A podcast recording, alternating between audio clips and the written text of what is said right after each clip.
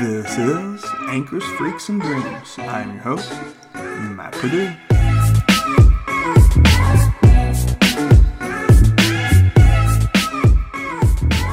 All right, guys, welcome back. This is the Anchors, Freaks, and Dreams podcast, where we discuss change. This is a second part of a two part series uh, discussing meaning. In the last episode, we talked about the difference between reward and meaning and how the the emotions that you feel are different. And we talked about how you can't really you don't have to attach the meaning of a change to the meaning of life. It's just too it can be too traumatic it can be too intense. And it just feels disingenuous if you try to force it. But you simply need something that greater than you to attach to your actions. I talked about the the hardworking man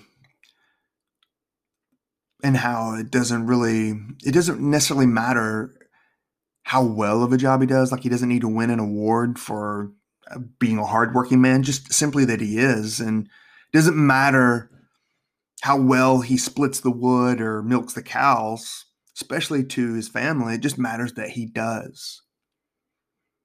And so you can, when you're finding meaning within something, you can address it as something where you're making something greater than yourself, something beyond you, their life better, or you're protecting them or providing for them from something worse. And we talked about Geronimo, the Apache warrior, and how the it was the responsibility, it was the danger, it was the risk. It was the it was the it was the hard things that validated an Apache as a man.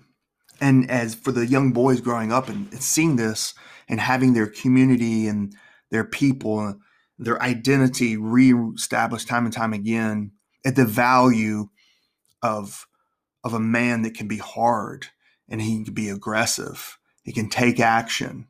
He can put himself at risk. Those are the values. And he looks forward to those things. And if you're looking from a point of view of self preservation or survival, those would be things that you don't want. You don't want to take on a load that's too much. You don't want to put yourself at risk. You don't want to be aggressive.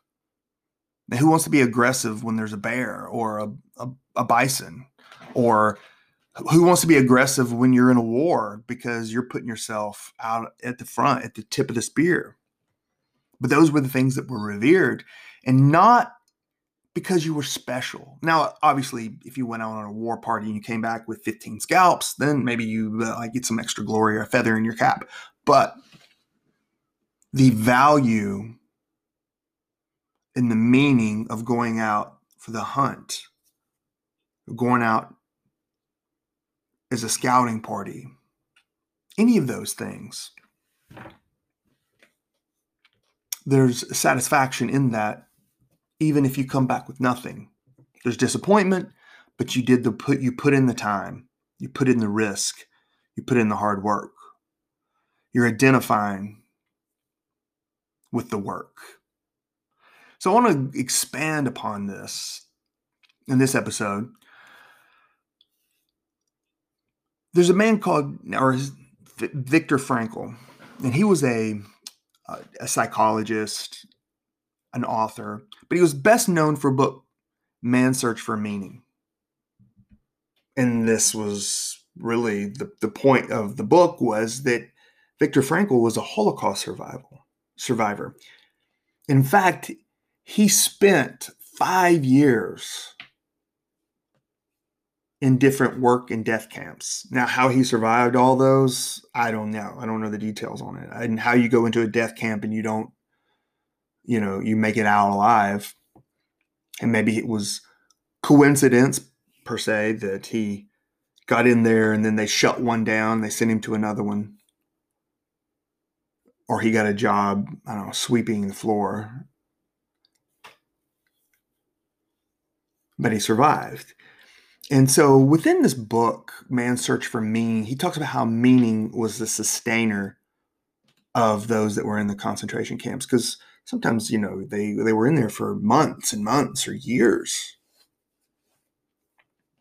And he said that the the conditions in the environment was so caustic that you would you were being slowly worked to death and starved to death and how some of them could go months and months and years and, and, and sustain themselves under those barbaric conditions.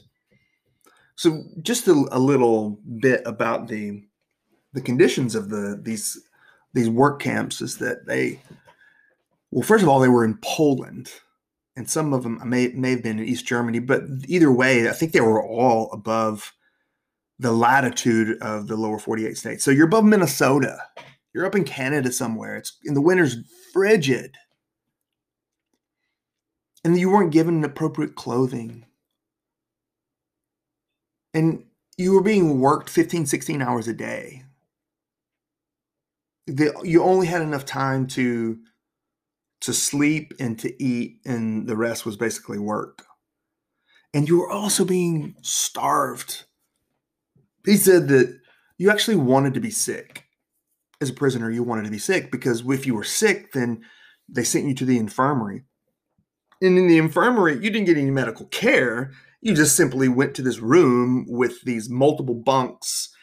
And there were like four and five levels of these bunks. And then you didn't even have a mattress, it was just a board. And on this board were all the other sick people.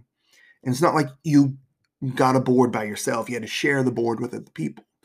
But that was the win-win because in the wintertime, look, what you wanted to go to your own bunk, it was cold. But on this, there are like three or four people with you on your board. And you only had enough room to say spoon, so you're like all stacked up against each other. And that seems kind of bad, like it's probably reeks. But you were warm. And you got to sleep.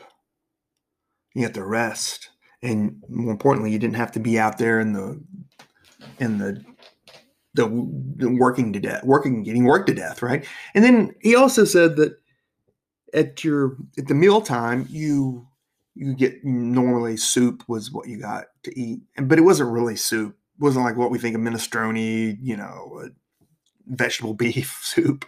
It was like broth with a few vegetables in it. And he said that if you were on sick time, then they wanted you to get back to work. Like it, you didn't know good just being sick and not working. So they would give you a little extra. And he said that you get pea, extra peas in your soup if you were uh, part of the came out of the infirmary. And it wasn't like you got a half a can of extra peas. You got like a teaspoon they would put like four peas in there, and if you you were sick, they put eight, and that was like your protein for the day. So the point is, is that you're being starved to death. And he said the people that could create a meaning waiting for them, if you will, then they then they could then they actually survive these barbaric conditions. So most of the time it was related to to the people that they love and at some point they would be released or emancipated from these these camps and and then they're they would go back to their home and their family would rejoice that they had returned and all their friends would throw a party for them and life would be better than it had ever been And so, if you could do that, if you could really create this narrative in your mind, then it really had a, this power to it. Your body wouldn't fall apart. But if you didn't, then you would usually just, they would just die. They just work you to death.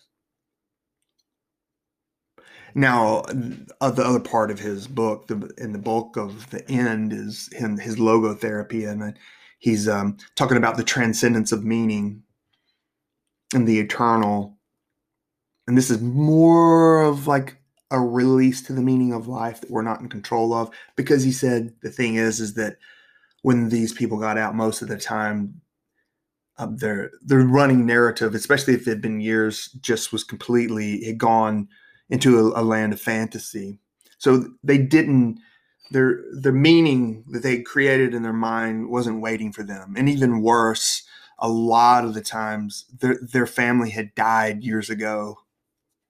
That they got sent to another camp and were exterminated, like the old the, uh, their their grandparents and their parents they got sent to a death camp. The women got sent to a death camp. And his, his, you know, maybe if it was a man, his his ability to labor was the only reason he had survived. And, you know, if you were a if you're a woman, your fiance had already remarried and had three kids. There was nobody waiting for you your family, your your your town had been bombed. Your home was no longer existed. There was nothing there. There was no fantasy, there was no dream, and there was no reality to your meaning. So he said that then you had they had he had to as a psychologist work with these people so that they wouldn't actually just fall apart after they got out. You know, they had the barbaric conditions, but their meaning was still conceivable, but now that was gone and they they didn't know what to do from there, and so he had to help create a transcendent meaning for them and and how that that process. Now that's that would be a different subject here, a, a more even deeper subject, but we're we're relating this meaning to this transition that we're trying to accomplish, and so um, elaborating upon this meaning is very important and attaching it to our community, our identity, and also something that's maybe greater than us, a cause. Well, here's the interesting thing. It's just fascinatingly interesting to me. So, in these work camps, again, they were being starved and worked to death. Most of the work camps they were actually working on the war effort. So they were using this free labor to advance the cause of the, the nazis. And so they would go out on details and build railroads that sort of thing. And then if they were in certain camps then they would bring equipment there and they had to assemble it or they would bring raw materials and they had to somehow manufacture it so they were working on like tank parts and guns and bombs and even bullets and the prisoners knew it. They knew what they were doing, that they were creating something that was going to kill their people, their countrymen, right? Their family, potentially. And you're thinking, well, I would have sabotaged this stuff. No, you wouldn't have. And if you had been dumb enough to try, you would be dead. So, no, you continued to make war materials for your enemy you know the the bloodthirsty murderers, if you will. That's what you did. You just kept going. Well, sometimes they didn't have orders or they didn't have a detail or they hadn't received the raw materials or the parts that they needed to work. And the last thing, of course, if you're a prisoner, you, I mean, if you're a guard, that you want is a, a bunch of prisoners with idle hands you know, because they're likely to find a, a, shank or, you know, a rope or a piece of wire and, you know, end one of the guards or try and climb a fence or something like that or start a riot. That's the, you don't want idle hands. So you, you have to keep them working. So what they would do, Viktor said that they would start, uh, get the people and they would just dig uh, a trench. And this trench would extend hundreds of yards. And and they would just keep digging it deeper and deeper, you know, five, six, seven, eight, ten feet deep. And with the in the trench, they would just dump it in a bucket, and then they had to march it across the camp to the other end, half mile, and then dump it in a pile, and go back and fill it up and do it again. You know, they just did that for weeks, and then uh, you know, after a few weeks or a couple months, then they had to, they would go back and they would fill up their bucket again from the pile and march it back to the trench and dump it in the hole and they would do that till they completely filled up the trench. And then what would they do? They would start digging up that loose dirt from the trench again and uh, marching it back across the camp and making a new pile. And he said that when the, the prisoners realized, you know, they they make, they potentially suspected it, like, well, what the heck are we doing you know, just digging a trench? Are we digging our own graves? Well, guess what? There was a little purpose there. But when they realized that what they were doing was absolutely futile, there was no reason, there was no meaning, there was no purpose behind their labor, they started to die. Now, granted, they're being starved, right? And worked to death anyway. So they their their body's ability to to maintain existence is always on the threshold. But this is what's so interesting. They could be working on stuff that is killing their people, but it had a meaning and they kept going. But when they were doing worthless or senseless things that had no meaning, they died. Their soul departed. Their, their soul died, if you will, on the inside. And so their body just returned to the earth. And that's how important having an understood or relative meaning to what you're doing, especially if it's hard. It's both positive and lack of it is very, very negative.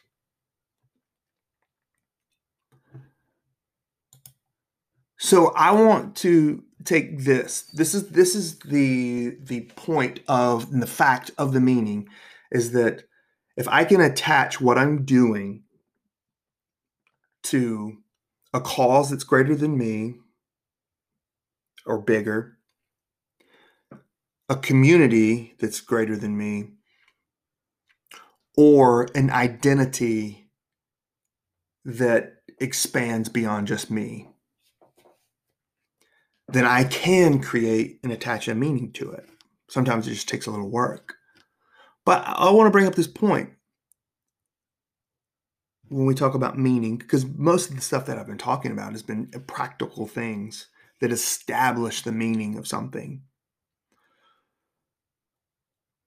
Why are flowers beautiful? why do flowers smell good? Why do they usually have a fragrant aroma that we find pleasing, humans? Well, if you looked in a textbook, they're like, well, flowers are brilliant and bright because they uh, attract the complex eyes of the, the bumblebee or the honeybee or the bee or the bug or whatever, or the hummingbird. And because it's it's using these animals as a vehicle to pollinate its species as if as if this plant has a mind of its own, right? Like it that's its purpose. Okay, so but that has nothing to do with the human because if you look at the fossil record, then the flowers have existed for millions, if not tens of millions, if not hundreds of millions of years before humans existed. So then the humans would have nothing to do with, say, the evolution of the flower. Now, you could say, well, other animals find them pleasing. Well, it doesn't appear that way. I mean, um, it does, there, there seems to be clear evidence that the animals can distinguish the flowers from other things, but it doesn't ever seem like they collect them or they go up and they enjoy smelling them or they carry them to their the rest of their clan or flock or whatever than only humans. I did watch a this I don't know it was a National Geographic thing where this rhino was trying to you know it was he was doing some mating ritual with a with a female rhino and the way he did to impress her is he of course he had to fight some other male rhino to clear him out of the area but he um he went and just the dead branch and just scooped it up with his horn and brought it over and just threw it down in front of her. And apparently that was like a bouquet of flowers to this rhino. And so she's like, "Oh, okay, you know, you can father my children." That's one heck of a limb, man. I guess there could have been a practical thing, like he was he could really handle his horn. I don't know, but you know, it was proof of his of his uh, ability to pass on positive genes. But anyway, my point is is there there just there, there was nothing about a log that is obvious to us. and it's not a flower. It's just they didn't get a bouquet of flowers and hand it to her and try to woo her. That's not part of any animal's mating ritual other than a human. And so, what I'm talking about here is that it seems to be that there is a, a, a some type of transcendence that's running along, and we're we can only peek into it at certain times, and we know these things and we feel these things, and we try to make rational distinctions of them, but we don't un, we don't really understand them. But that's fine because we don't actually need to understand completely the meaning of life, to have meaning be able to sustain and drive us and make us a better person. There's a line from the Shawshank Redemption, in my opinion, it's one of the top like three, five, whatever lines from any movie. And there's two main the two main characters are Andy or Andy Dufresne, and he's the one that gets incarcerated, but although he's innocent. And then there's Red, Morgan Freeman, and he is incarcerated because he did commit murder when he was a younger man. And now they're older. And so, just spoiler alert, heads up. When Andy Dufresne finally escapes from Shawshank prison, then Red is talking about it. And he says, I have to remind myself that some birds aren't meant to be caged. Their feathers are just too bright. And when they fly away, the part of you that knows it was a sin to lock them up does rejoice. But still, the place you live in is that much more drab and empty that they're gone. Oh, man, he nailed that.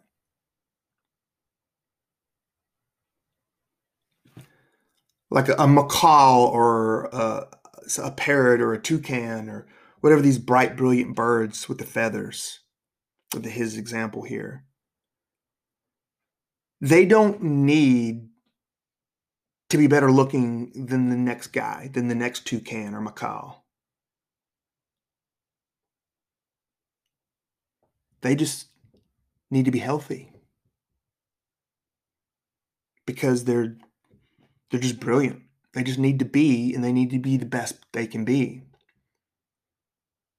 Because potentially, what if your purpose is simply to be beautiful? What if your purpose is simply to bring joy to other people? What if your purpose is simply to to go where no one's gone before, to do what no one's done before, to fly higher, to go faster, to discover something, to invent something? Like these are things are all beyond you. And I, I know we have this this love hate relationship with beauty in our society anyway because it's so powerful. It is so powerful. And people that are on the upper, you know, three, five, whatever, one, the 1% of the beauty, they get a lot of attention. People want a lot of attention. But that's not your point. That's not my point. You know, especially get to a certain age. I mean, even if you were in the 1%, you ain't going to be there for long. It's just a small quadrant of your life when you compare yourself to someone else, how beautiful you are. But maybe that's part of your life. To not just be practical, but to be artistic, to be aesthetic, because here's the thing if you if you're an artist it's attaching meaning to the practicality of you splitting wood is going to be quite difficult. There's got to be something that is a little more um, i don't know ethereal uh, if i know what that word means it just sounds like it fits right there.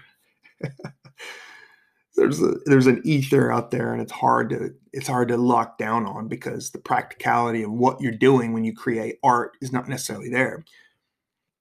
And so that girl that's that uh, felt transcendent when she said this is god has given me this gift of poetry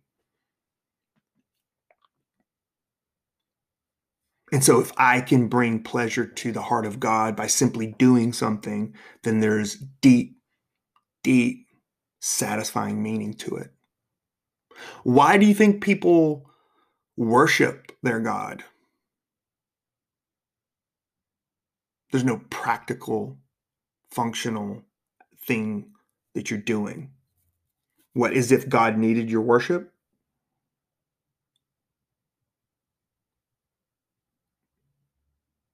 There's some type of emotional connection that goes into the transcendent, and you feel satisfaction when you do it because you know that you're agreeing with an order that is greater than you.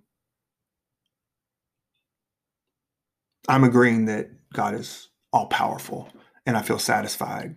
It's transcendent. I'm agreeing that God is good and therefore I feel satisfied. I'm agreeing that God is perfect. I'm feeling satisfied. So there's multiple, there's like this is there's multiple layers of attaching you making a change in your life to something that is very, you know, it's um, nuts and bolts. It's concrete. Um, I'll be healthier. I'll get off this medication. That's meaning. That's deep meaning. And then there's also this um, this kind of I can't I can't explain to you so that you can understand. But if I if if I have to explain it to you, then you're never going to understand why I need to do this. And that's why you're unique. That's why I'm unique. That's why we're all unique. Because there are parts that fit into a community and we can draw extract, you know, meaning from them. And there are parts that where we're doing something that we understand we're pushing the good of society or something cause that's greater than us or we're we're keeping we're preserving we're protecting something that's greater than us. But sometimes we're just producing the best fruit we can because right? I'm a pear tree. And i'm manifesting simply by being. But if I can get my roots deep and I can be healthy, fit, functional, and feel good about myself when I look in the mirror as I can, then I'm going to I'm going to by nature produce something that is enjoyable for someone else. So other people will enjoy me more. I'm enjoyable to be around because I'm manifesting my identity. That's meaning.